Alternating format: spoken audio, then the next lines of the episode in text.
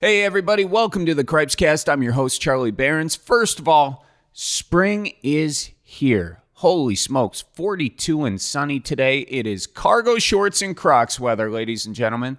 I'm looking at one neighbor who's currently shoveling snow onto his driveway so it'll melt faster. That's a pro move.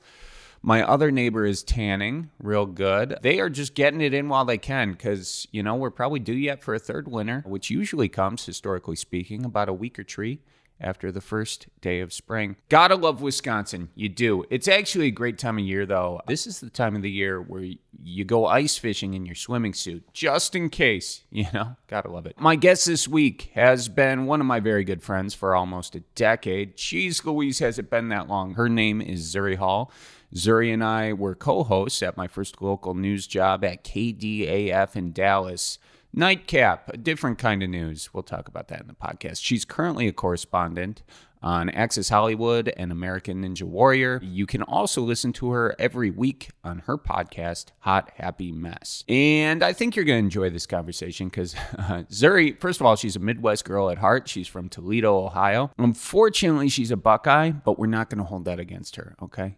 for longer than we need to because she's a Buckeye. But she's very much so like my ninth sister. For those of you who don't know, I'm one of 12, mass produced, but Zuri gives me enough crap to qualify as an honorary sister for sure. What did we talk about? We talked about our time in local news, but also we're both recovering workaholics. She seems to be further on her way to recovery than I am. So that that was fun. That's interesting. I think that's a universal thing a lot of people can relate to, but we also do talk about the industry. Oh, and our conversation was interrupted by a phone call from Mario Lopez. Spoiler alert, he did not call me. Anyway, I think you'll uh, you'll enjoy this. Now, if you're liking the Cripescast in general, don't forget to follow us on all social media platforms. That's at Cripescast on Facebook, Instagram, and Twitter. Also, it would mean the world to me if you rate the Cripescast. That helps, you know, with the whole algorithm of podcasts and whatever. So thank you for doing that. And leave a comment if you will that always is great for just giving direction, what you all like, what you don't like. I got a really cool comment this week from Quart of Milk, which honestly, that is a great name. Everybody rise for the honorary judge of Quart of Milk. Okay, what does Quart of Milk say? Because the spelling was C O U R T. So, anyway, play on words. Pretty sweet. A podcast for everyone. Thank you for sharing the stories and experiences of so many people from the Midwest and Wisconsin. This podcast is an amazing way to discuss complex and provoking ideas in a profound and approachable way.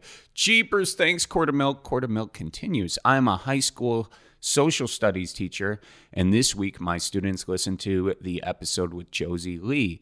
What a great tool for my Wisconsin high schoolers to learn about the history, cultural, and political climate of the Ho Chunk people. Thank you for using this platform as a way to encourage empathy and understanding in the Midwest. Well, cheapers, Criminy, thanks for that comment, Quart of Milk, and I will try and keep that going here. No bad comments this week, but if you do have a bad comment, I always love reading those too. So feel free to share whatever you want to share. Good, Charlie. Really encourage people to give you bad comments. That that that's going to help your podcast in the algorithm for sure. That's okay. It's nice to hear any feedback. All right. So I could keep rambling, but why would I do that when we've got a great guest for you? So, ladies and gentlemen, here is my conversation with my good friend Zuri Hall. What are we drinking? Is that a brand? Is that a sponsored can? Not of sponsored, but it's a hard seltzer. hard seltzer? flavor. Wow. Yeah, I know. It's five Just- o'clock somewhere. I was not like, don't even tell me what time it is. Um, mm-hmm. Two thirty your time. my social people sent these ones to me, and they were free, and I was like, oh, and then I tried them, and they were delicious. And wait, I was going somewhere with this. Oh, I've had a long day. So Mm. that was my justification for Why is why did you have a long day? just long, just like busy, nothing bad, just exhausted. I'm ready to go to sleep. Okay, cool. Well, this would be a really good podcast. Thanks for bringing the energy. No, I'm super excited. I mean, the- sleep in a general way, like this week. Yeah, things been nuts. Wait, wait, Um, you- I had the Globes on Sunday, I, Charlie. I know. So, all right, we'll start there. What were the globes like this year? The Globes were so year? great. They were virtual. Charlie, are you really going to make me do this? Yeah, Are I want to. I want to hear about like, it. The Globes rehash. I want to hear about it right off the top. What happened? Uh, who Um, won what? I'm going to be very honest with you. I didn't watch any of it, and I did Mhm. not See, I saw that Jodie Foster one. That was the one headline I got. See, I'm out of it. I'm out of the game. Z. Out of the man. there it's was a a day- kid sport. Yeah, there was a day where I I used to be into that. You know. Were you? I feel like you were never actually into it. You were just good at feigning enough interest to stay employed in spaces that required interest in it. Is that is that really your interpretation? To give the listeners just a little bit of background, Zuri and I met because we were working together at KDAF in Dallas, Texas, where I was, to my recollection, the top anchor there. And and then what happened was I pretty much lost my job, but you uh, took it over. So No, first of all, good. that is revisionist history, which is something that I don't think you're allowed to do in 2021 as a right, right, no, man. White guys So- are not allowed to revise history. I'm, I'm just gonna um, take control of this narrative and clarify. Please, I please did not take Charlie's job. I remember meeting you when I was in. I don't know if I had just gotten the job or if I was technically interviewing for it, but it felt like I was gonna get it. I don't know. But you yeah, the office. I forgot about this. That's right. right. Remember that was the first time we actually met, and I was like, "Oh, this guy's like, he looks a little stoned." Whoa, Maybe. whoa.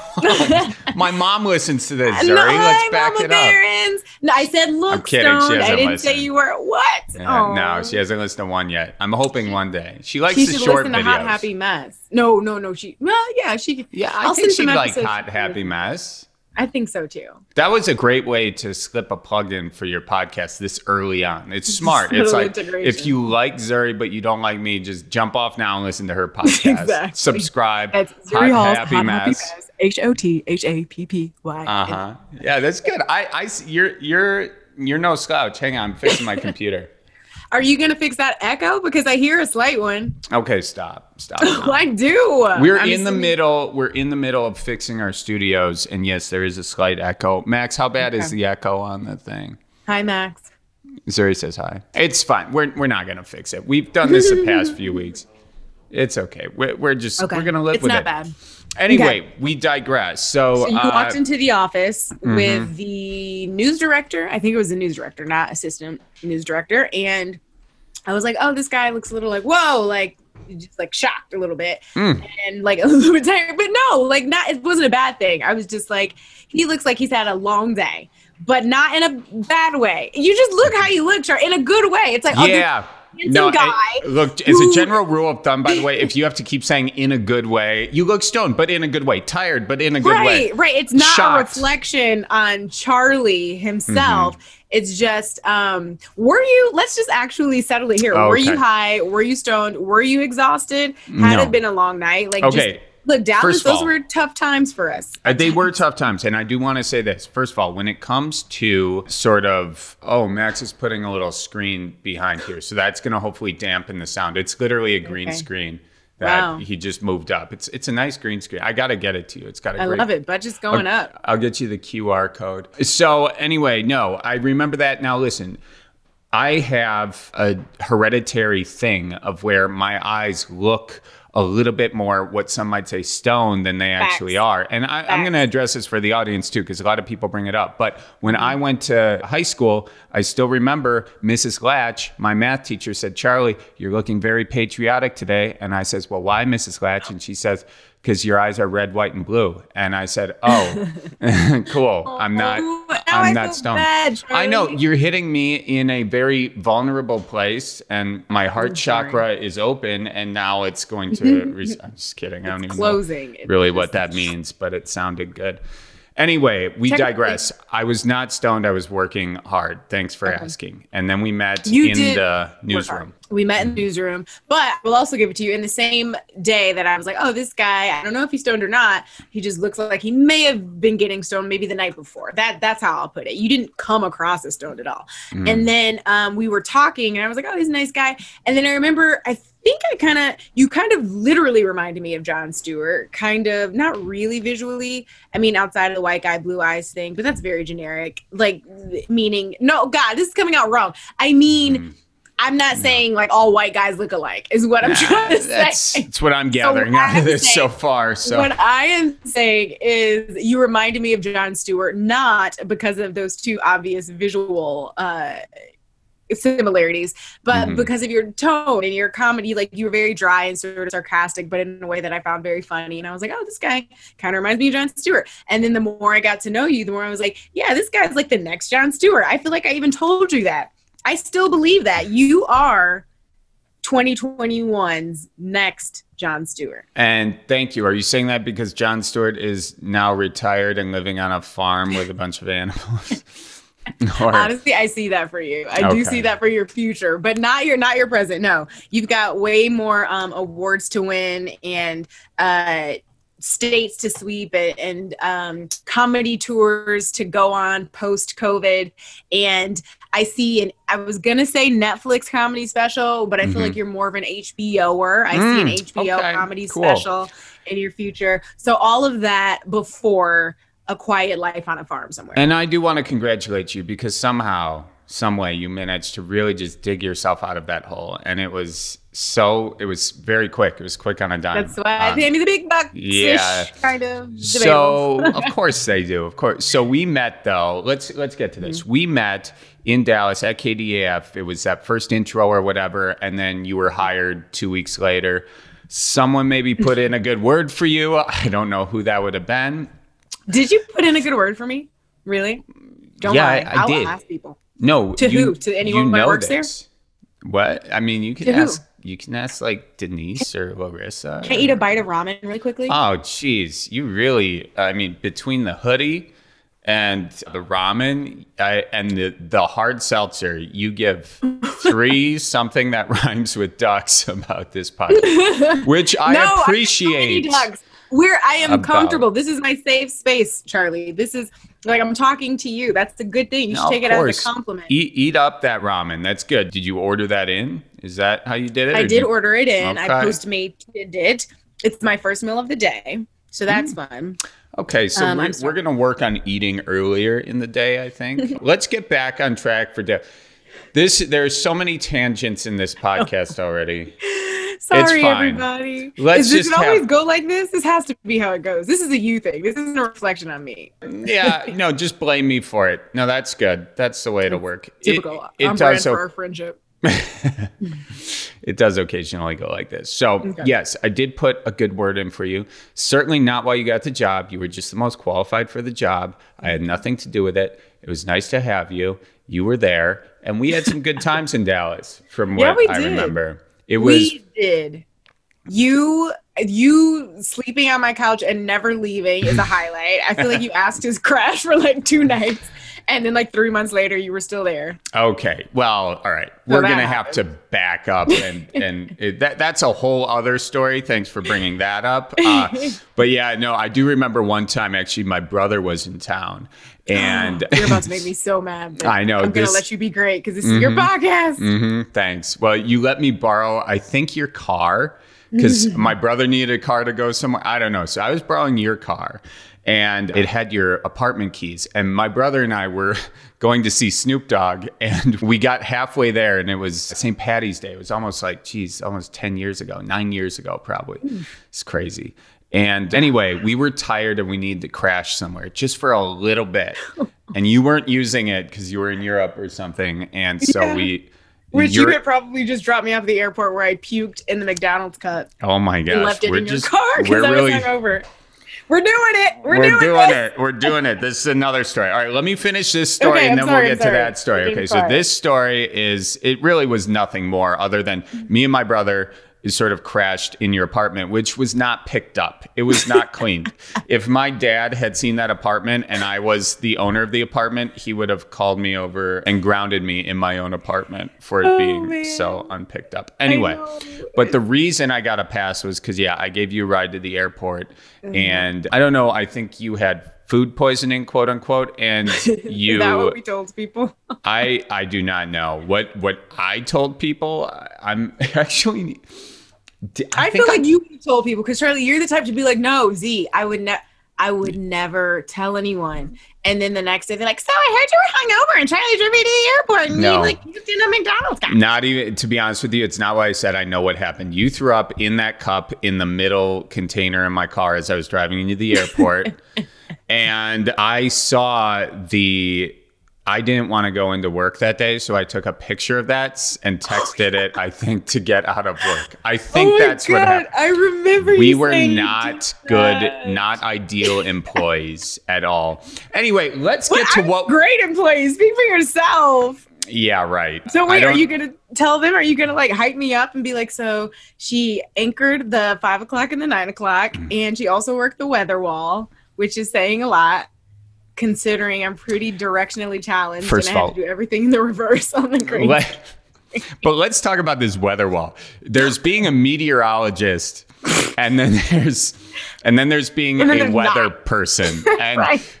you would basically sit in that weather room and mess around on your phone the entire day. Yeah. Yeah. Ha- That is so not true. this Fake this news. was your pose. This was your pose. You would sit in a chair like this, and it would just be like this. And for whatever reason, you always hold your phone very close to your face when you yeah. it. You know that. That's how I drive too. Like I'm like two inches away from the steering wheel. I just I, th- I think you might need some readers. I don't know. I I think honestly I'm losing it a little bit. We well, this was back then too, so I Oh. just I just think it's you know maybe Might seeing an eye doctor would be good. Anyway, No. you were a weather person there, which basically meant you know, and the journalism listeners will like this. If you're doing the weather at some of these local news stations, you don't need to know how to do much other than Google what's the weather like today, Okay, you know what's the what? ten day forecast, and then That is not accurate. and then you just put that. Well, it was accurate according to Google because that was the numbers you were using. That's not the numbers. You guys, he's lying. First of all, I used multiple platforms to put together my reports. I had to literally create my weather reports every day, like using the the, the software to create them. Granted, it's 90 drink water is not that hard to forecast in a place like dallas texas for most of the year um, but in all seriousness the reason that i had to do that was because the person whose job i replaced she was an actual meteorologist and also happened to co-anchor or work in some capacity um, with the newscast. And so they they asked me if I would do both, and I was like, just to be clear, y'all know I don't know anything about meteorology, right? So like I was very forthcoming with the fact that I am not a meteorologist, and they were like, yeah, no, that's fine, that's that's fine. So they said, you know, I could do it. And so i did. I had a, a crash course with said meteorologist. She was very sweet on her way out. She was heading to another city i think a new job too. Um, and then things got a little cray cray because like obviously dallas has tornadoes.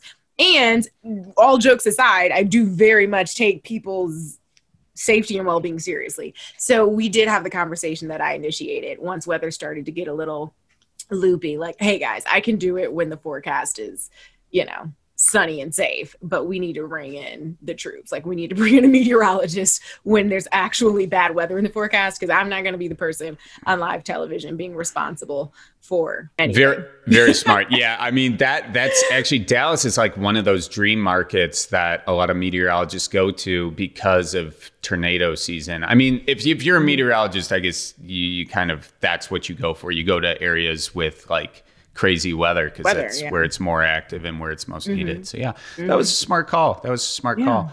But um, yeah, so we were hosting this show called Nightcap, which was a different kind of news. It was Dallas, Texas. We were roughly, um, you know, the same using the slogan different kind a different kind of news. I I, I always say it right after. More, more is. But then soon it became the same kind of news. Shortly after doing it, they were like, "Let's try this new journalism thing where we do like kind of comedy and journalism," and that's why I came on board. And Right. I think that's why you came on board. But then they eventually changed it to a more traditional thing, which neither of us were really prepared for.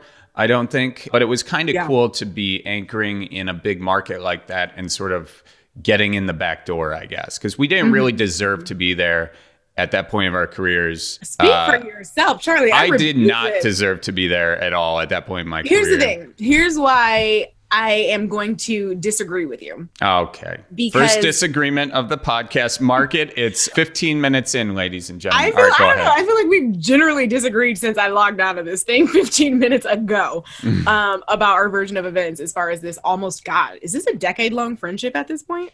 yeah, we've known each other for yeah, 10 years or something. That's Wow, a minute. Wow. That That is a long minute. while.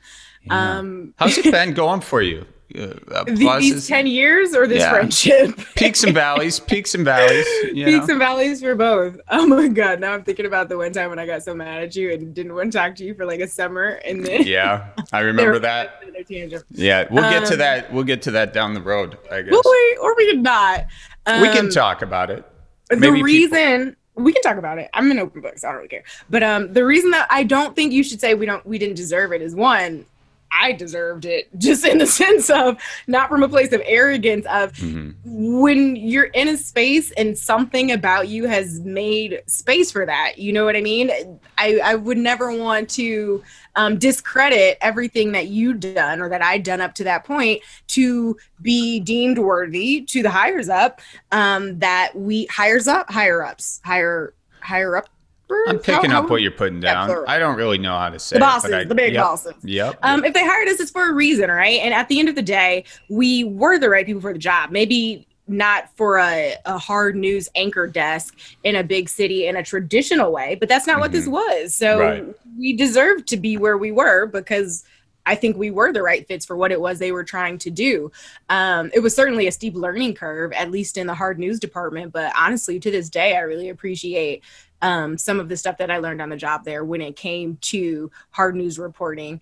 And it wasn't something that I was fully prepared for at the time. I'll be honest about that. But I fucking got there. I figured out how to get there to at least um, do what was being asked of me. And there's certainly a lot that in hindsight, I'm like, you know what, I could have done this differently or I could have done that differently. But that just comes with growth. But I feel like at the end of the day, it's it's the CW affiliate. They were catering to a young market, a young demographic. You're right. They were leaning more into the comedy and the entertainment aspect while also spoon feeding true hard news. Um, and I don't know. I think I did a great job. You did a great job. You did a great job. But I'll, I'll say on this. camera. you did good all around. But what I'll say is that I sure I deserve to be there from maybe a comedic perspective or doing like sort of comedy news. But when they switched it to and and frankly, yeah, did we deserve to be there? Were we able to figure that out? It's not rocket science doing that. However, it, all I'm saying is in a market like Dallas, if you're doing hard news, some people have to work. I Yeah. mean, that's like the that's a number five market. DFW was Yep. a four market or something or Number three? five. Or Number okay, yeah. But anyway, it's a really big market, so it's not like you just go there at 26 or however old we were. And I was 24, I which was- in hindsight, that's crazy. I yeah. guess I was 25. I can't Yeah. remember, but uh, I left at 26. I stayed longer than you did, not by choice. But um, but anyway, that's not really what that. I guess that's what I You're mean right. by we didn't deserve to be there. No, I, I'm only right from my perspective because here's my next point: is that you, I think, had a much healthier embrace and confidence in yourself early on, and I think that served you better on camera. Whereas I, I think. And why I didn't do so well at this job was I put a lot of pressure on myself to like mm-hmm. be really great every night and sort of be flawless. And when you're mm-hmm. constantly thinking about that, and this was a hard lesson to learn, you screw up all the time. Yeah, And yeah. I ended up like making a lot in that into a bit. And that's kind of where the Manitowoc Minute came from was all the like, you know, mess ups I had. And like, I, I mm-hmm. got a lot of, you know, crap about my accent and I said bubbler on air once, you know, and that's something you used to. Bubbler? What's that? Yeah, because it was hot out and I said everyone find a bubbler and and What's a uh, bubbler? Right, exactly. Well, it's something you smoke weed out of. But what I was referring to was a drinking fountain because that's what we call drinking fountains in Milwaukee is a bubbler. What? Okay, you may be from Milwaukee, but I'm from Ohio. Like I'm from Toledo. We No. we don't say bubbler. I Is that know it's very Milwaukee specific? That's the thing. Yeah, it's very. It's like southeastern Wisconsin because they had Kohler, which made water fountains. One was called a bubbler, but in Mm-hmm. Milwaukee and in Rhode Island they call them a bubbler. So it's just a weird thing. Do you Yeah. say pop or soda? I say soda, but like my grandpa would say pop. You know. I know. so yeah, I used to say pop growing up, and then I was like, I'm a big city kid. That's that's my past. It's soda, soda, soda from here on out. And now I say soda. Yeah, that's one of those. But anyway, what I liked about you, what I liked about, uh, we kind of both had this mentality of I'm here, but I'm mm-hmm. trying to get somewhere else. So, and what you did early on, way before I ever did, is you turned to YouTube and just started creating your own content. And mm-hmm. I would remember like sitting there working hard on one of these stories that I was about to mess up in the live show. And you were.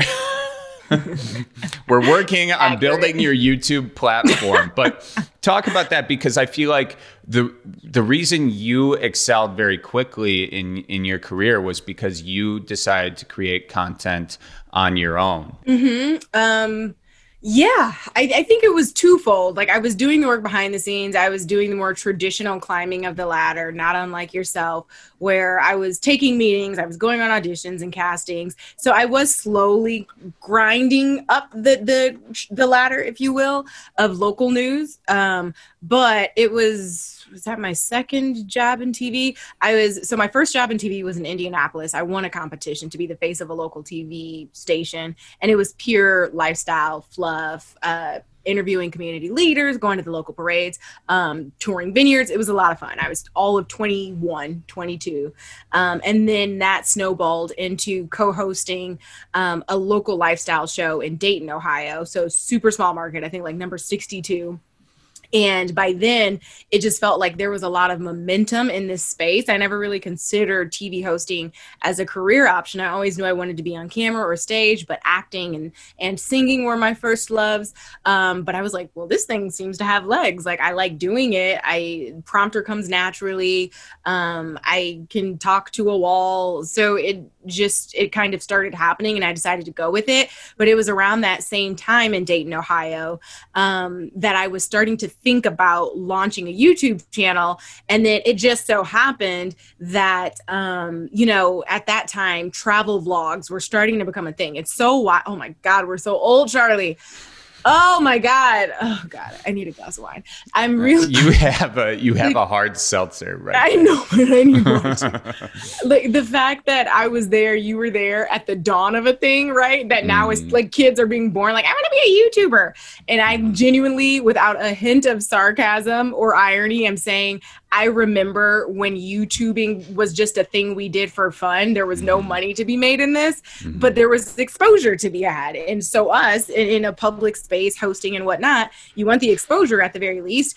And I liked watching the vlogs. So, I started posting travel vlogs um, on a YouTube channel and kind of finessed people's interest in my personal life and in my travel vlogs into oh and by the way while you're here being nosy about my personal life here's some motivational videos. Here you know tips on how i got to where i am in my career.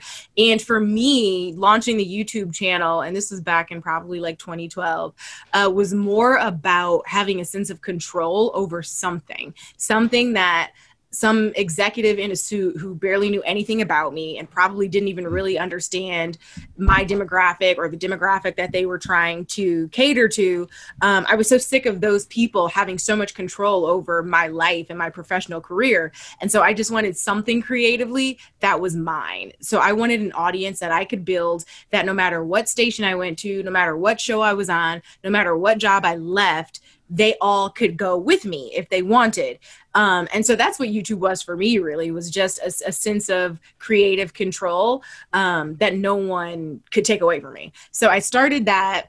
Um, Dallas is when things really got lit. Charlie came in and edited a oh, video. wow. Look at this. I'm just beating this. him to the credit that he is gonna mm-hmm. passive aggressively mm-hmm. uh, take. no, no, I would. I, you, I would. I would never do that anymore. Yeah, we edited we edited that video and then mm-hmm, that, that mm-hmm. took off and mm-hmm. that was pretty cool. it took off. It was pretty cool.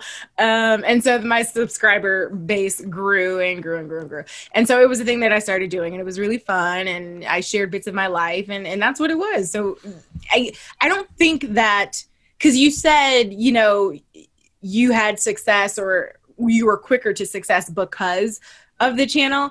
I would say that isn't true, except for when I got MTV, I was kind of surprised to realize at this point I'd left Dallas. So you and I had worked together for about 10 months. I hadn't even been there a year when I was like, yeah, so I got to go. I'm out. Um, and I, because my goal was to be national by 25. And so I got that opportunity to move to New York and host Fuse, uh, host a music countdown show called Trending 10 on Fuse. So I packed up at 24 and a half ish and, and left and went there. And I was there for an amazing year, but then they got, um, they were in a bidding war to be acquired by either, remember when J-Lo had, is it Nuvo? Oh yeah, yeah, yeah. Network, She- and then she- Diddy had Revolt. yeah. and they were kind of in not to make it a J Lo versus Diddy thing. That's not what it was, but their networks were truly bidding to I think acquire Fuse or partner because at that time it had been owned by Madison Square Garden, um, and so things were just changing. It was a corporate shift, and I was like, "Ooh, I don't know, like if I want to be here. I don't know what's going to happen." So I was kind of putting out feelers other places. MTV was interested in me, and I went. I met with their like head of talent hit it off, but it was not, I didn't walk out of there like, I have a job. I was like, oh, that went well. We'll see what happens. And my agent said they were interested, but then we kind of didn't hear a ton immediately after. And then my agent called randomly, like, so MTV just offered you an overall deal. Apparently, she saw your YouTube channel. and I was like, wait, what? So she liked me, but I guess somehow she stumbled into my YouTube channel not long after that meeting. And that's where she got to really see my personality, who I was when I wasn't trying to be particularly on or sell myself for a job. And that's what she wanted. That's what she wanted to see on screen um, for MTV shows. So, in that sense, yeah, it did give me that opportunity. I think it helped seal the deal. Um, so I do always tell creators and and you know young talent who are hoping to host and whatever else, like YouTube, even if everyone isn't watching, you just need the right person to watch. You know, you know, it's not just about getting super famous or getting crazy views. I'd rather have one head of a talent department at Disney watch my video and I only have 10 views total than 10,000 people watch the video, but none of them were someone who could move the needle in the other areas that I'm trying to grow in my career. But that's just my perspective. So that's always how I looked at my YouTube channel. I like to encourage and motivate and inspire, but I never got too discouraged if the views weren't that lit because I knew that I could always direct, you know, people with hiring power to it and get jobs. Well, you said a couple things there. One is that you didn't want anybody to control your destiny, like a suit or a higher up, and I think that it's it's amazing what that does for your mental disposition because you can walk into set and you can be it's not like every day you have to kill it or every day you have to really impress because that can wear on you and it's not so if you can find that autonomy that you found that's huge. And then the other thing you said that i liked is just you creating so much stuff just getting you in the habit of creating and that allows you to show so much of yourself. So i mean i mm-hmm. think that's great ad- advice for anybody. Just create your own stuff wherever you are whatever place you're in because you're going to Yeah. get better at creating. You're going to feel happier because that's what you're really in this thing to do Mm-hmm. hone your voice and get that autonomy so i think that's pretty cool mtv was it everything you thought it would be Um, no. to be quite frank, um, it was a blessing. Just this morning, I was like, "Good God, MTV was a blessing in ways that I didn't even expect it to be, but not in any of the ways that I expected it to be." You know, when we were growing up, like TRL was it, right? Those were the VJs were just like the coolest kids, and they're interviewing the biggest celebrities, and and this was at like peak TV when landing a music video on that countdown show or having a world premiere that Carson Daly was introducing was it was cu- cultural currency. And so I always had that in the back of my mind like I want to be at MTV I want to be at, be at MTV and we all know the kind of tired but running joke that MTV plays everything except for music these days. And and I guess you could kind of say that at the time that I joined they were definitely experiencing um, the thing that a lot of people, most people in our industry were experiencing, which was TV was evolving, the medium was evolving, the the way that people consume content was starting to change, but it was still really new. So everybody was trying to get their bearings. Um, but viewership was shrinking and and so networks were trying different things. So MTV was leaning more into comedy. They were doing a little bit of scripted, um, way less music videos and music content. They would bring on musicians, but for content that wasn't hyper specific to music so i i joined and i had an overall deal but i think what some people don't realize about these deals is and i didn't when i signed it um, it was kind of a blessing because they were basically like we promise we will pay you this amount of money every year that we decide to renew your contract. It was you know one year extensions no matter what. And whenever we want to use you we can and for a show. And um, when you don't have anything to do when there are no shows for you to be on have fun live your life. I didn't understand that. I was a workaholic. I was used to the old like tr- traditional corporate contracts local news contracts of we give you a deal you show up every day at 9 a.m you leave at 4 we'll see you again tomorrow you'll be on tv every night. At mtv i would sit sometimes at home on my couch for days and i low key was depressed. Like I went through what I only realized in hindsight was about of true situational depression where now I would kill for that time um, because I did have the YouTube channel. I had all these outside passions um, and I never had the time for it. But suddenly I had the time and I didn't want it because I thought that MTV not having enough stuff for me to do was a reflection of me and how I wasn't um, performing enough or doing enough or succeeding enough in that space. And it, it wasn't my fault. There just wasn't a ton of content. So it was more like, they were paying me to keep me available for whenever opportunities appeared and they did. Um, and so i did have some cool one-off opportunities. I would host things every now and then but production was just slowing at that time. It was slowing down. Um, but i made some really awesome friendships there. And then towards the end of my first year at mtv um, I was like, you know what? I don't, I just, I don't feel super fulfilled. Um, I love it when I'm working, but I'm not working often. And at that time, my identity was so closely tied to what I was accomplishing in my work life that because I didn't feel like I was accomplishing enough, I just didn't feel good about myself. So I would sit on the couch for hours. I would lay around. I wouldn't be productive during these weekdays, even though I was being paid because it wasn't about the money. I wanted to be called in. I wanted to work. I wanted to be on shows. And so towards the end of that year, I'd heard from my agent that E News was interested in me and they'd kind of been checking me out and looking at what I was doing. Um, and E honestly had always been the goal. Once I committed to TV hosting, I was like, that's the the creme de la creme for me. That's my holy grail. Eventually, I want to be doing entertainment news. I want to be on those carpets with Ryan Seacrest, et cetera, et cetera. So when my agent called and said that, I was like, you know what? Maybe we should start seeing what could happen here. And then, of course, um, as soon as I start to look towards LA and E, um, things started picking up at MTV, which was great. I, I mm-hmm. joined a show on MTV MTV2 called Uncommon Sense with Charlemagne the God, who's a good friend of mine now. And um, it was awesome. I've can we can we cuss on this podcast? I'm trying not to. Yeah, no, I think you already said the fuck word, so I Sorry. think we're good. That's okay. Oh no. Okay, I'm yeah. not gonna cuss.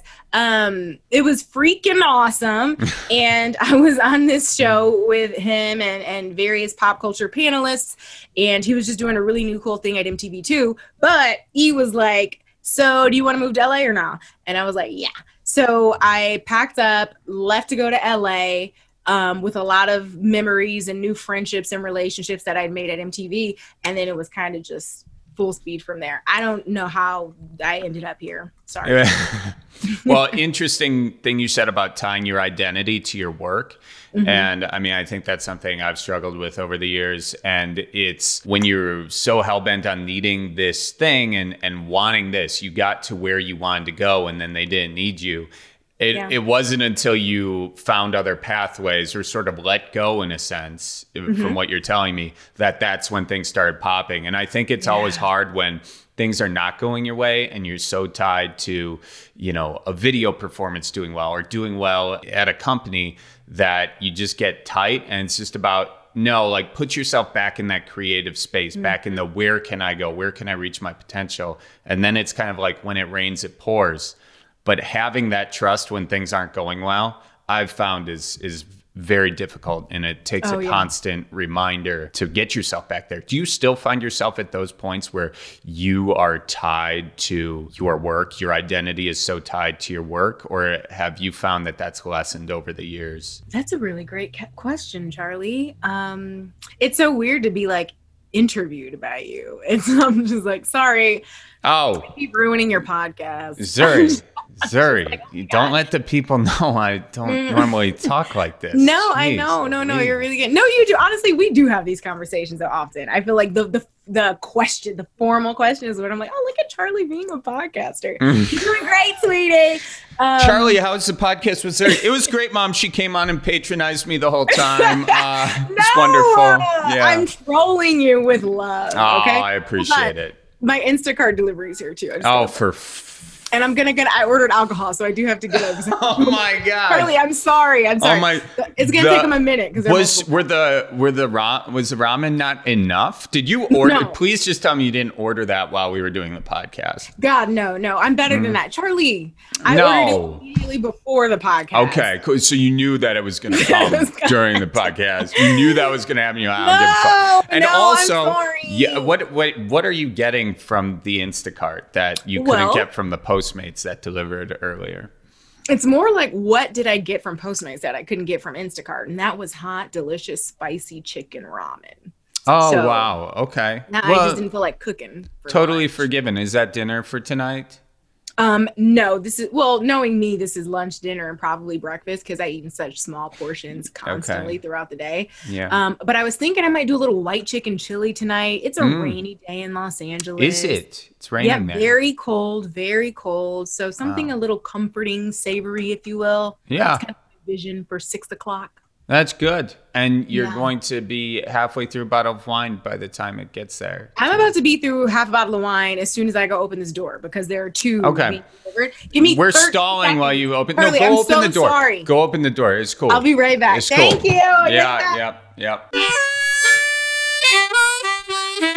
Oh, folks, excuse the interruption, but I want to tell you about Jolly Good. They are the title sponsor of this podcast, and Jeepers Criminy, they don't disappoint. Actually, just this week, they sent me a really sweet cooler, a fishing cooler. It's a rugged fishing. coo- I think this is like a Yeti on steroids, okay, and and probably half the price. All right, so I have no idea how much it costs, but on top there is an 18 inch ruler. You know, that's my only beef with it. I'm I'm hoping you know, eh, I could at least get a 24 inch. I, I do catch some big walleyes, okay? So, well, I suppose if they're over 18, you just make up the number anyway. So, who am I kidding? I make up the number no matter how big the fish is. So, big thanks to Jolly Good for sending that. And here's actually some exciting stuff about Jolly Good going on right now. They are in all of the festival foods. You can go to the festival foods and you can get, uh, you know, I recommend, as always, the Sour Power for your brandy old fashions, but they got new six pack sizes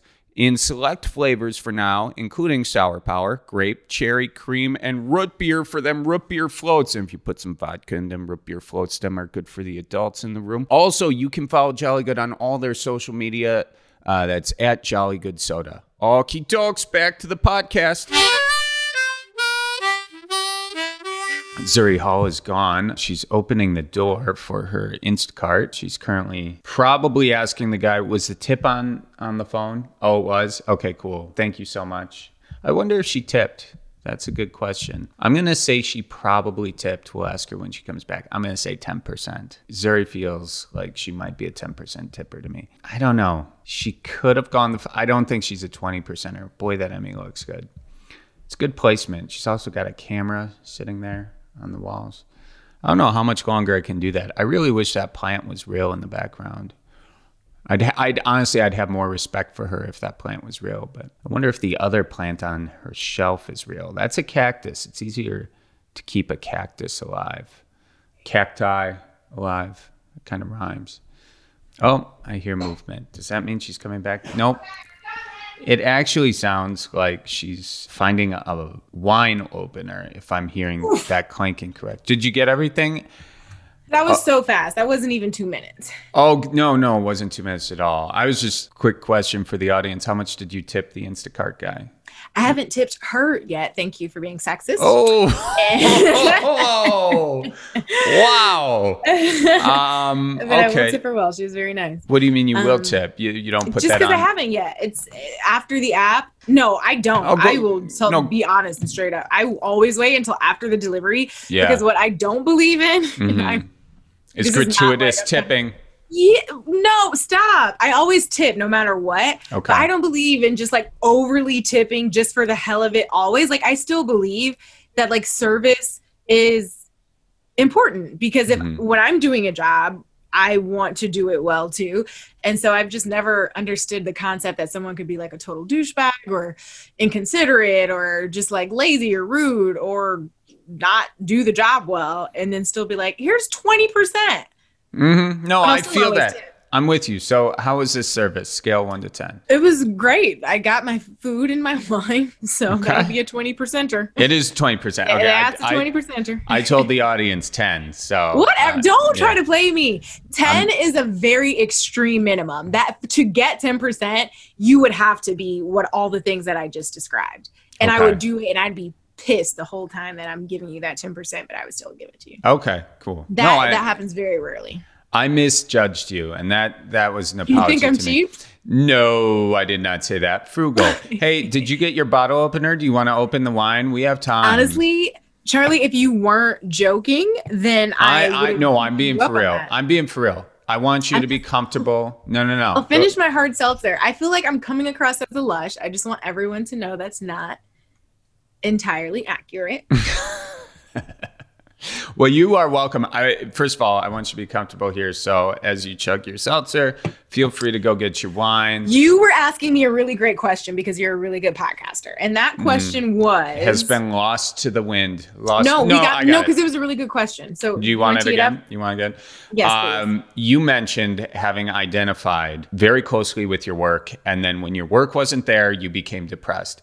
You've been doing this for a number of years now. Do you still find yourself over identifying with your work? That is a great question. And I do not find myself there, truly, which is a blessing and says a lot because that means I have come very far. Because at Mhm. one point, it was the only thing really that mattered. You know, I have missed. It was the thing that mattered most. I won't say the only thing because I've always, my family and my close friends have always mattered so much. And the truth is, really, the reason that I do it all, the reason that I hustle so hard, particularly when it comes to trying to see financial gain is for my family. Like it's i didn't come from much. I came from a working class family that you know we're all super ambitious and super hardworking. They're good people. Um, they just kind of keep their heads down down and grind it out. And so i kind of was raised with the ethos with the ethos that you know keep your head down grind do the work. It'll speak for itself which has served me well in sometimes and then not served me well in others because in this industry particularly in hollywood that's the opposite of what a lot of people want to do. Some people want to do the least and then broadcast it on instagram and make it the most. Um so i do it for them but i think because of how ambitious i was still am but now i've learned to co- kind of make it work for me instead of against me i hadn't put my priorities in order. So even though my family is what was most important, I still missed um, really special moments for people close to me on occasion, and it was genuinely, genuinely from the fear of I don't know if I can take that day off. I don't know if I can ask for that vacation. I'm afraid that it'll show my bosses that I don't want this enough, that Ah. I'm not as willing to, you know, perform and do the job as the other person is or my competition. And it was a story I was telling myself. And to be fair, in your earlier years when you're grinding it out, sometimes you do have to take those losses. You have to make those sacrifices because there always is someone else who's willing to do it. And I hadn't yet proven myself. I hadn't cut my teeth in a lot of these spaces. So I think some of it served me. But then, you know, I missed a best friend's wedding and in hindsight now, it just kills me more, especially as our friendship has deepened. And I'm like, I just hate that. I will never be able to say that I was there for that. And it genuinely came from a place of not being able to get off or not feeling like rather i could get off work at that time um, while i was in the middle of that grind phase um, since then um, through a lot of meditative work and trying to cultivate mindfulness and presence um, letting go of the need to control and also um, creating attachments to everything to how things are supposed to turn out um, as i've let that go it's given me way more freedom i'm happier i've built up the other pillars of my life for the longest the only pillar i focused on was work so when that shook my whole world shook but now I, I make the time. I can't wait to request a vacation day. I can't wait to be like, ooh, wish I could, but I can't. Because one, I've worked my butt off for a decade to get to the point where I can say that or request those days and trust that my work speaks enough for itself that me stepping back to recharge won't be misinterpreted. Does that make sense? Like I- Totally, totally. yeah.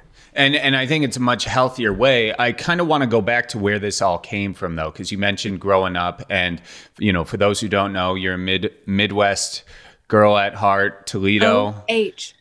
Ohio. No, you say I O. uh, no, I do. I don't. I I Oh, H. say I say on Wisconsin. Boo! Uh, oh, right. We're rivals, yeah? Uh, yeah, we are rivals. We absolutely are. Um, Buckeyes, no go, no go. But Just sleep on my couch. You slept on my couch too, so you know. I did not. even. You did. You and your brother. You and your brother stayed at my place, Dallas. Really? Yeah, yeah, yeah. yeah. You guys stayed on my couch. You were. Uh, this isn't important. This isn't important. Vaguely. I, that is coming back to me. Okay, we'll discuss You it. know, brain cells and wine don't often. I haven't even had the wine yet. I'm saying then. I oh, think. over the years? Yeah, or just that that night. I think you guys Oh, came from the bar, to be honest. No, that was more your brother. Your brother was a poor influence on you. Anyway, Right? we can back it up. But where you came from was a, a very working class family from Toledo, Ohio. Your dad was doing um, what, and your mom was doing what? Give us a background. My dad um, graduated with a de- with a diploma. Oh my god! Maybe I did lose all my brain cells. I have had a lot of wine. You're doing great. You're doing great. You're doing great. my dad uh, studied business at Ohio University, so he graduated with a bachelor's in business, bachelor's of science, Mhm. and then um, my mom.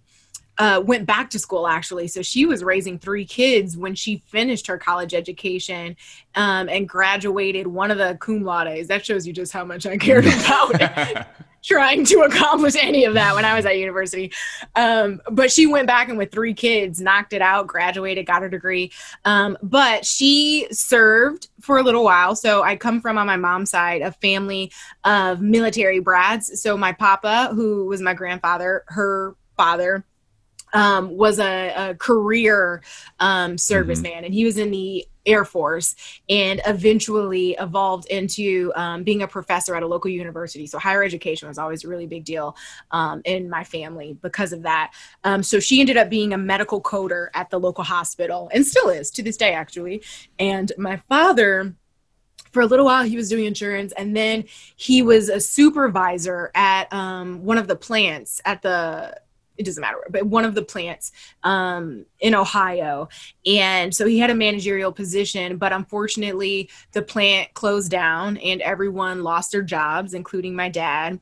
And so eventually, when he returned to essentially factory work, um, unfortunately, it was no longer in a in a managerial context. So he was on the assembly line. He was doing uh, physical labor and grinding it out to provide for his kids and his wife. And honestly to this day still does that which kind of is it breaks my heart a little bit and he's close to retiring. He's been pushing it back year after year and again that's what fuels a lot of my desire to do more and work more and just do more. Um so that's what they do um and have always worked full time i've always seen that throughout my life and um while working full time putting three kids through private school i had a a full ride essentially. So I, I got an academic scholarship to attend a private, independent, very small school in Ohio, in Toledo, Ohio. Honestly, I dare say the best school in Toledo, Ohio. Not being biased, I wanted to go there because it was the best school and I felt Mhm. like it would give me more opportunities. Um, and so I ended up winning this academic scholarship that you had to test for, along with a bunch of other kids who tested. And my parents didn't want my brothers and myself to get split up because they would have ended up going to probably the public school which for our district was not the greatest um, at all, or to a, a, school that may have cost something like one of the Catholic schools, but not as much as as Maumee Valley.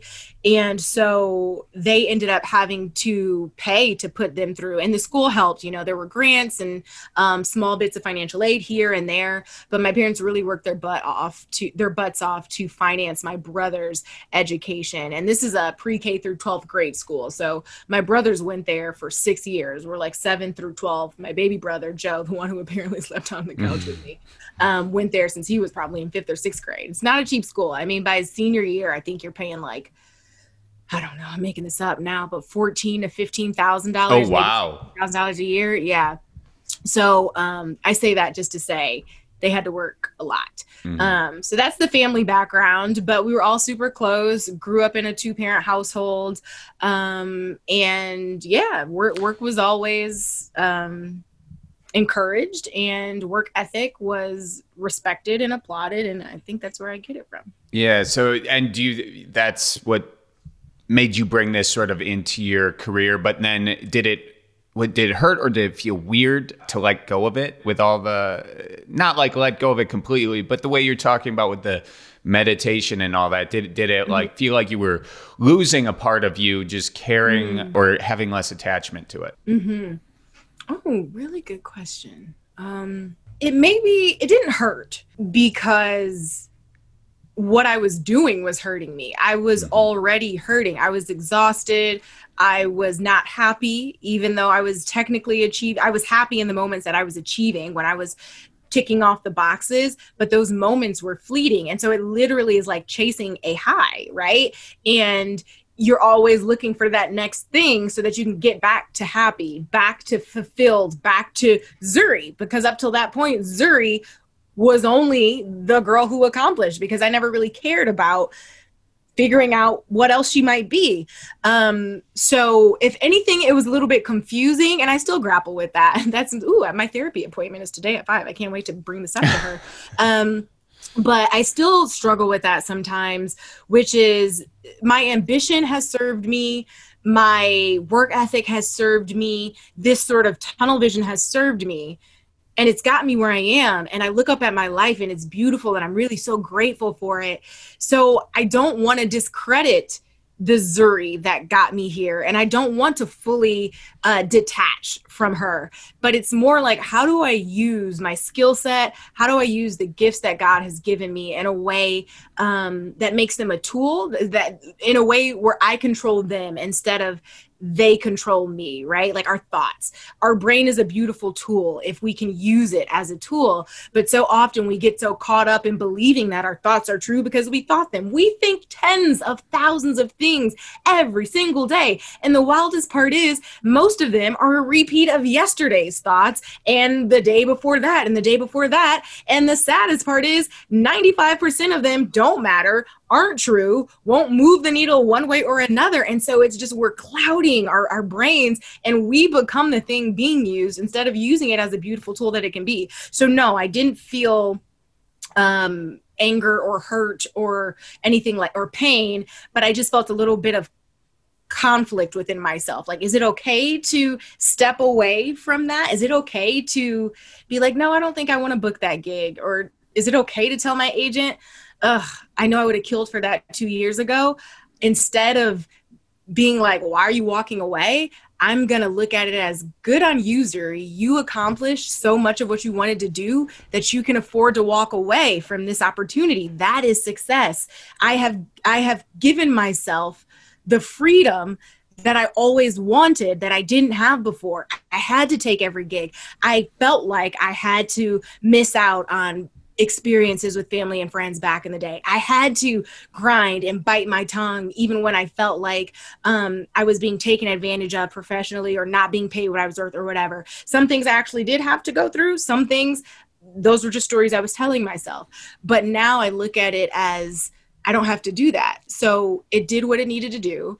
And now I need to enjoy the fruits of that labor. Otherwise, what was the point of it? You grinded because you said you wanted more freedom and time and flexibility to be with the people you love. Now i have that. I, I take those vacations. I can spend that that money to to help someone if they need it um, a, a cousin or a friend or whoever. And that's what i what i've done it for. So I'm, I look at it more as now I'm shifting into the phase of my career where I enjoy the fruits of my labor. I trust that what is for me is for me. Before, I was a big fit a square peg into a round hole or, or whatever the heck that thing is. Yeah. like yeah. I was just like, I am gonna make this work. And now I'm a fighter, but I don't fight for too long. Like I'm not I'm I can step out of the ring. I can take I can accept defeat with more grace. I I realize and I truly believe now um that winning that losing a battle doesn't mean you've lost the war where before I was a little more young, stubborn, arrogant to where I felt like I had to win every battle otherwise it was commentary on me and and my my failures. Um, but now when something comes back as a no, I'll try a couple more times. I'll try to finesse a back door or an open window. But if the answer still comes back no after that, well, then that's okay. Mm-hmm. Uh, but generally speaking, I don't know. I, am on a tangent. I think I'm kind of. I don't think. no, I, I, I think you're saying a lot of good stuff in there, and it, it's kind of. It, the unique thing about well honestly it's probably a lot of industries but when you grow up with a certain work ethic you're used to that grind and you're grinding and you're climbing like if you're climbing the mountain or whatever you're just used to that and then you get to yeah. a point and in your case you've been E, you know, which was a dream mm-hmm. job, and now Access Hollywood and, and Ninja Warrior, and yeah. you have your own podcast now. You get to a point where you're like, I'm kind of like on this mountain I've been climbing, mm-hmm. at what point do I turn around and instead of say how much higher can I climb, do you enjoy the view? Exactly. And it, it's it's I think it's that delicate balance too, and it's it's not easy. So yeah. uh, I mean, I, I struggle with the same things. But getting to where you are now, obviously, you have Access Hollywood,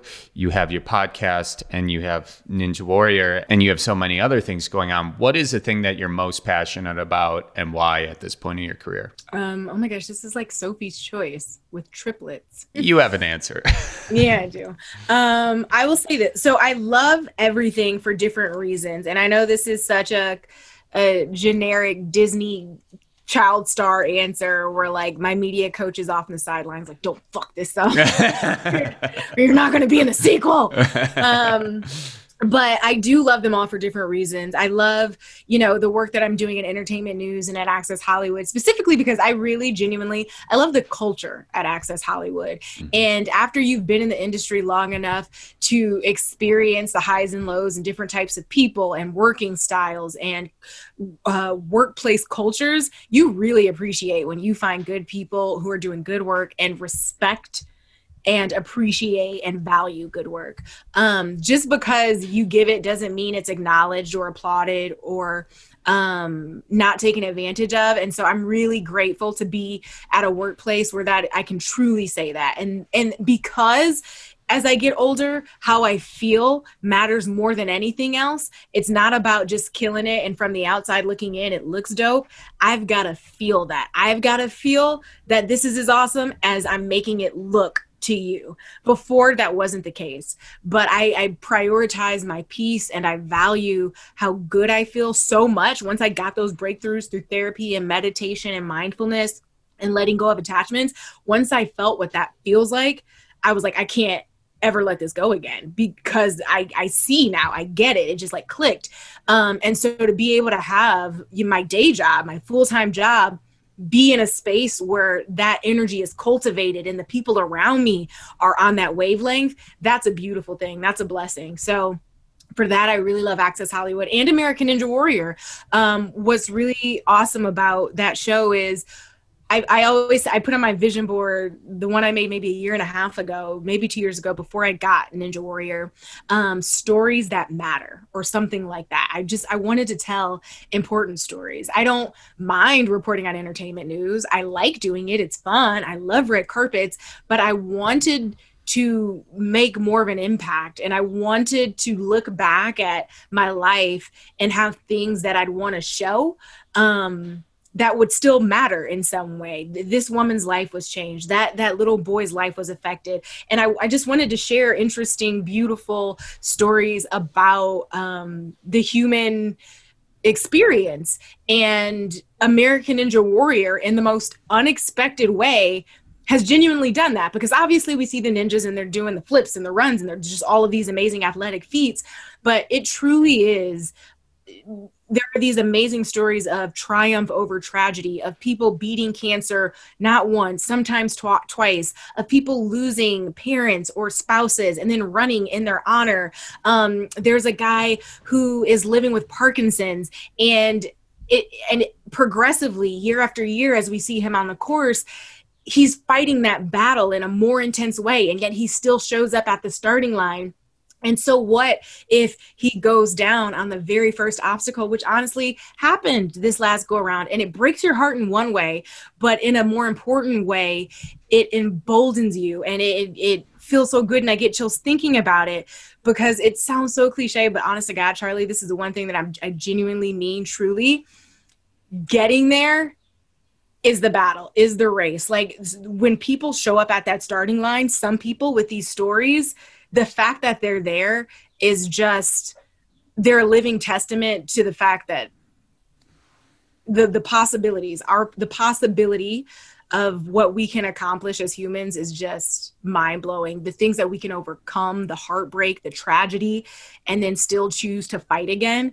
Um, and so it's really been special for me to be even a small part of sharing some of those stories because uh, they've touched me and I get to meet them and I get to talk with them and, and I get to interview their families and friends and their fiancés and their children. So that's been really special. And and I love being a part of that team. Hot Happy Mess, the podcast, shameless plug, available every Monday wherever you get your podcasts. Put it is, on your download list right now. Thanks. Make sure you put this in the show notes. Hyperlink would appreciate that. If you don't hyperlink me, Charlie, I swear to. Um. Whoa. Whoa. The, the real Zuri Hall is coming out, folks. Yeah. Give me a glass of wine and yeah, we'll really get this party going. Jeez, that's after one seltzer. Okay. It's half right. a seltzer. I haven't even finished this thing. Yeah, it um, still is um, sounding heavy. Anyway. Highs and lows, guys. Okay. I'm a Gemini. I can we are multifaceted. Mm-hmm. Gosh. Mm. Do you believe do you believe in, you. that the the month you were born really dictates stuff in your life? Or do you just say that no, No, but I think some people coincidentally are very aligned with their signs, and I'm one of those people. um, it's all a coincidence thing. Yeah, no, I'm definitely a Gemini. Like if you Google it, it just it's very on brand. Cool. But I don't. There are other people. I'm like, yeah, no, this doesn't add up at all. But anyways, Anyways, so that's that. Hot Happy Hot Mess. Happy Mess, which we will hyperlink in the deal. And I was kind of joking about that. You don't have to hyperlink. You kind of don't you want people to stay in your your Charlie ecosystem? I'm gonna be honest with you. I don't really know how that aspect works. Colleen does all of that, which she's editing this right now, going, "Okay, where do you want me to cut this out of the podcast?" No, Got Colleen, it. you should keep it in. People should know how. No, you should probably cut it. Pain you have to go through to. I, Oh, no, yeah, keep saying, the part in about her. Yeah, yeah, yeah, yeah, yeah. yeah. Okay. Oh no, we'll yeah, hyperlink out anything that makes me look bad, guys. Thanks. Yeah. Appreciate uh, that. Let's talk about hot happy mess though, because I feel like it's a really, it's sort of a, it's a little bit divergent from you. Is that the right word? Divergent. divergent? That sounds like no, a scary like movie. Not. Well, because it, it is. It, it diverges. yes, that's it. It diverges. hot happy mess diverges from a lot of what you've been doing in terms of the celebrity focus and it really goes into a very cool way just a lot of psychology and just trying to figure out this world as a woman primarily is geared toward women and mm-hmm. by just having casual conversations with your friends and also by bringing experts on i think it's a really cool mix. And i also like the, your production value which i don't hear in a lot of different podcasts. So it's a great podcast. Hey. everyone should check out the podcast. I think everyone can take something away from it. So what inspired this podcast as i ask you while you're stuffing noodles in your mouth?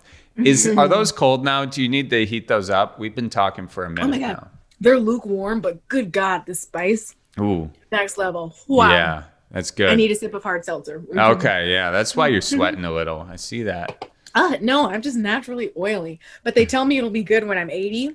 Yeah. It's supposed to help with your skin or something. Yeah, I, I gotta just pour the oil on my face. So I think it's it's all. Have good. you ever tried Kiehl's? No. Maybe I'll send you some for your birthday, That'll... which is in April. Thank you, April. 26.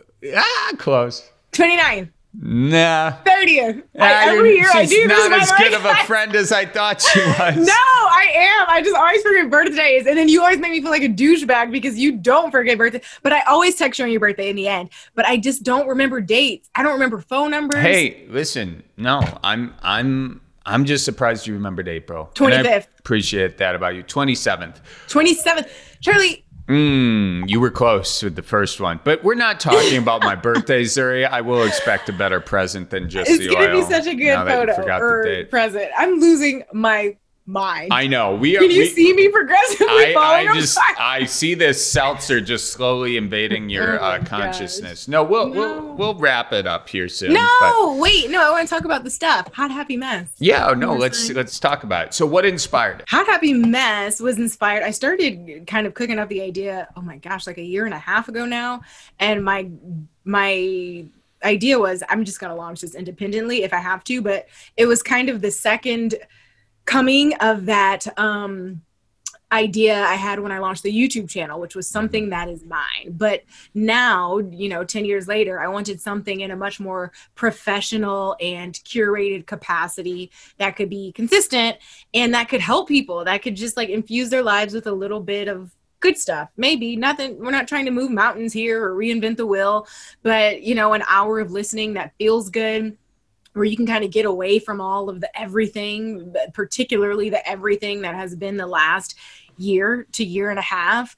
Um, and it's all about, you know, finding your magic in the middle of life's messes, which has truly been my adult life's journey. Before, it was like I was always putting off my living for when things were perfect, for Mhm. when the job was great and I was dating the perfect guy and I was, I had this amount of money and I lived in this type of house and so much of that was um exterior like outside of myself.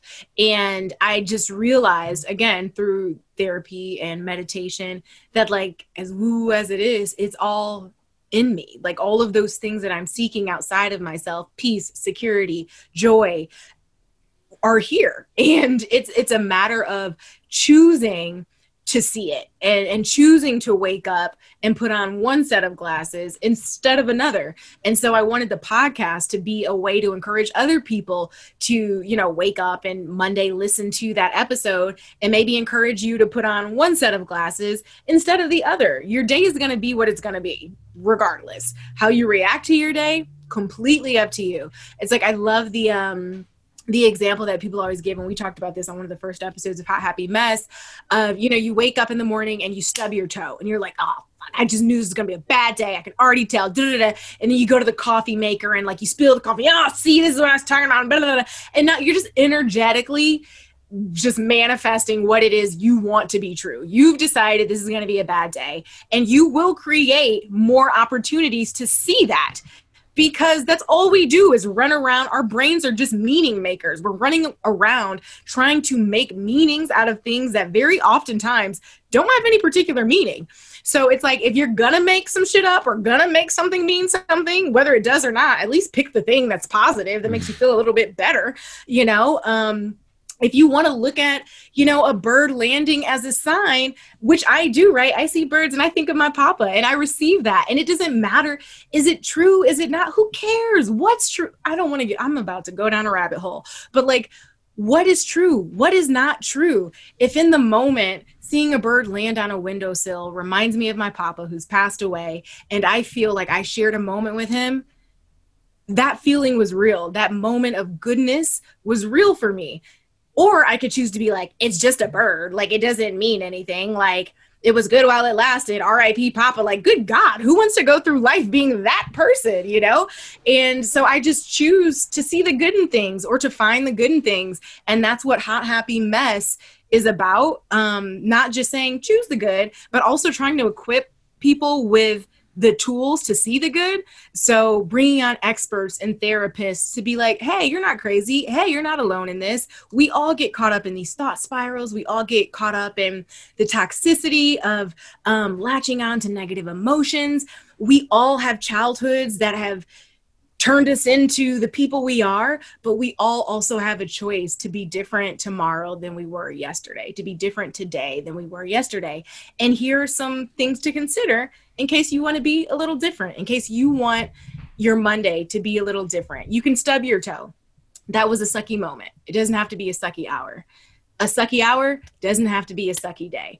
And you have to decide that. And so that's really what um, Hot Happy Mess is all about. Just best life minus the burnout, baby. We're trying to cultivate a space where we can balance the hot, the happy, and the mess of our lives all at the same time instead of waiting um, for a time that spoiler alert will never come when the hot or happy is all that there is. And what I love about that is that the inherent, you know, concept there is to not defer joy because that's what mm-hmm. I know I do it. I do it in this all the time. You know, I'll take a vacation. I've been saying I'm going to take a vacation for like over a year now, you know, so I, I'm currently someone who, who does that. And I think when you yeah. have your own business or when you, you, when you're doing your own thing, that's a tendency because maybe you're holding a little too tight. So I'm holding too tight. Mm. I know that, but at some point it'll sink in and I'll actually do it. But I, I really like your podcast because it takes all those things that I mean, even I think, and it really breaks them out and or breaks them down rather, and and makes it very digestible. So it's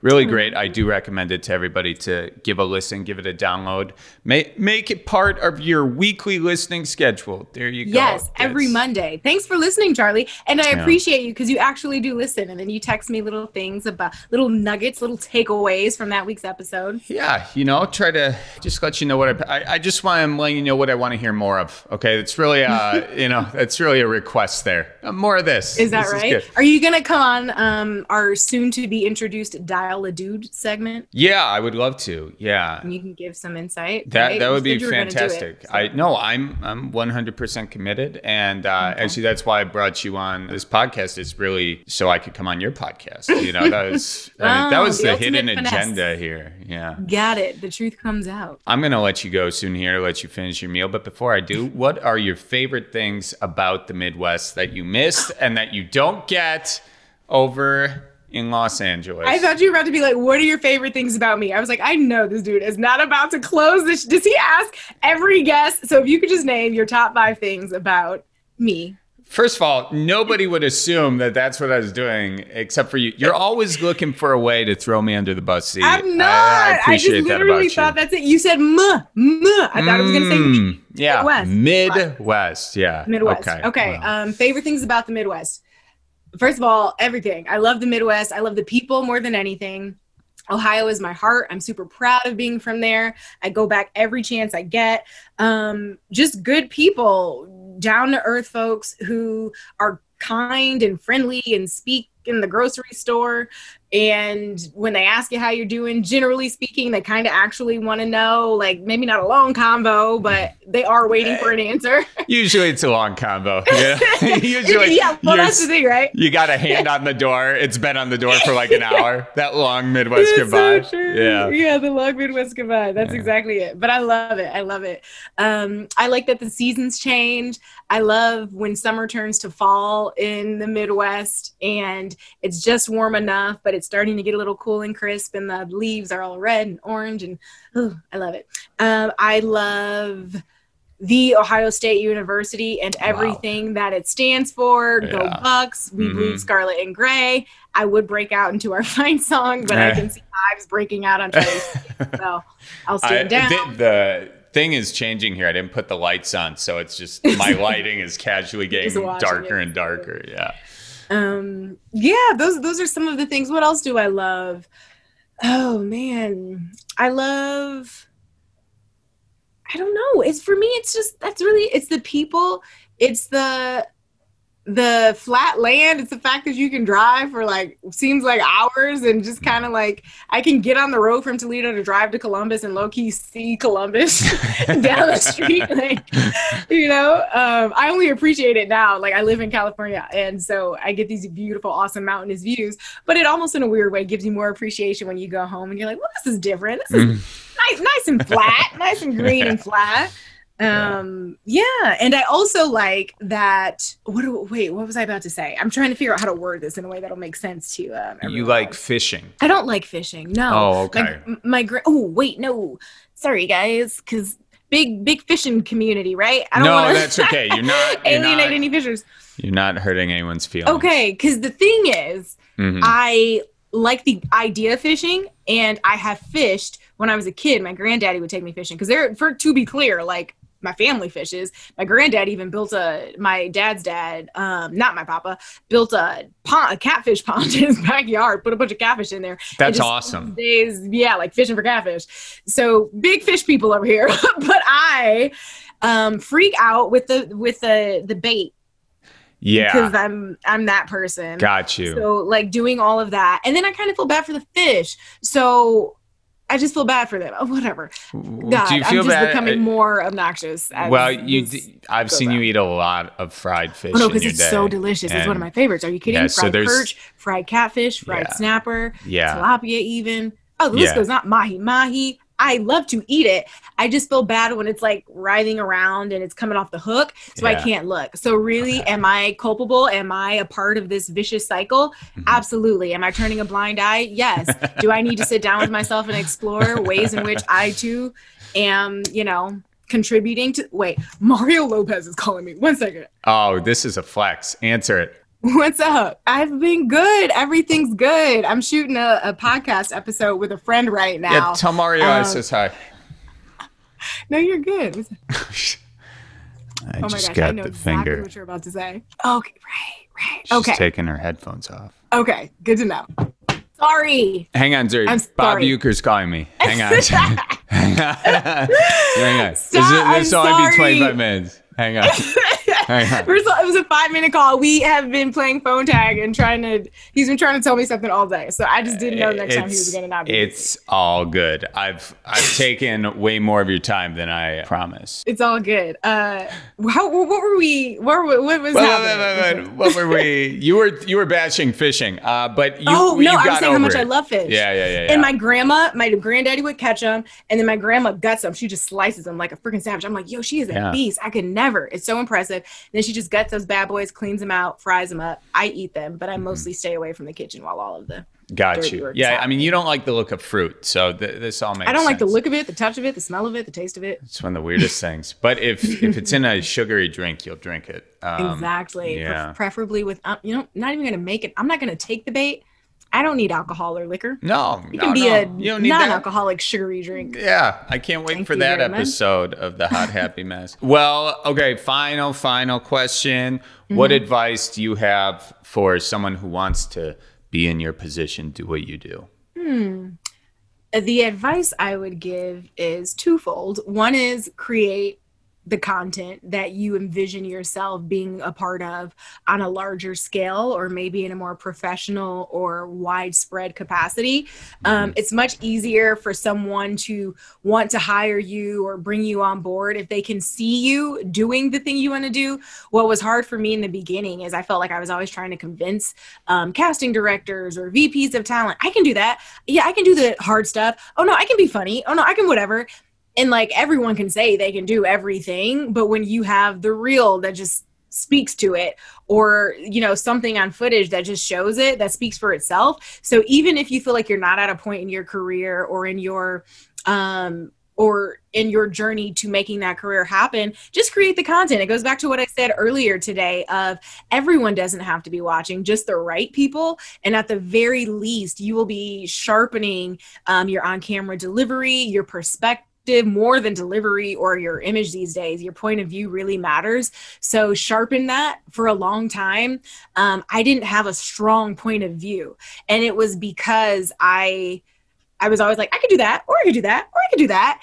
And so i've realized over the years that instead of trying to be everything to everyone just be really good at being something to someone and then expand from there. So like start small and start strong and then branch out instead of casting this crazy wide net because you're so desperate for a bite that you don't even really know what you're looking for and then whatever falls in your lap might end up taking you down a path that you weren't particularly intentional about. Um and then lastly just yo, keep the faith. It is a hard, long, exhausting grind. Like I am not gonna lie. I have had many a night where I'm just crying in bed, like, what is it all for? What is the point of it? That was as recently as three months ago. So it doesn't ever stop. You just start crying and asking what it's all for for different reasons. Mhm. Um, so just trust the process and know that there's more than one path to the same destination. The way that I got where I am, if you're trying to get here, it will likely not be the way that I got here because, particularly in this industry, um, you kind of carve your own paths. The internet and the ability for all of us to create has really changed the way um, that we do business and the way that people are discovered. So work work more to sharpen your your voice your personal brand and to um just figure out who you are publicly um and then commit to that consistency.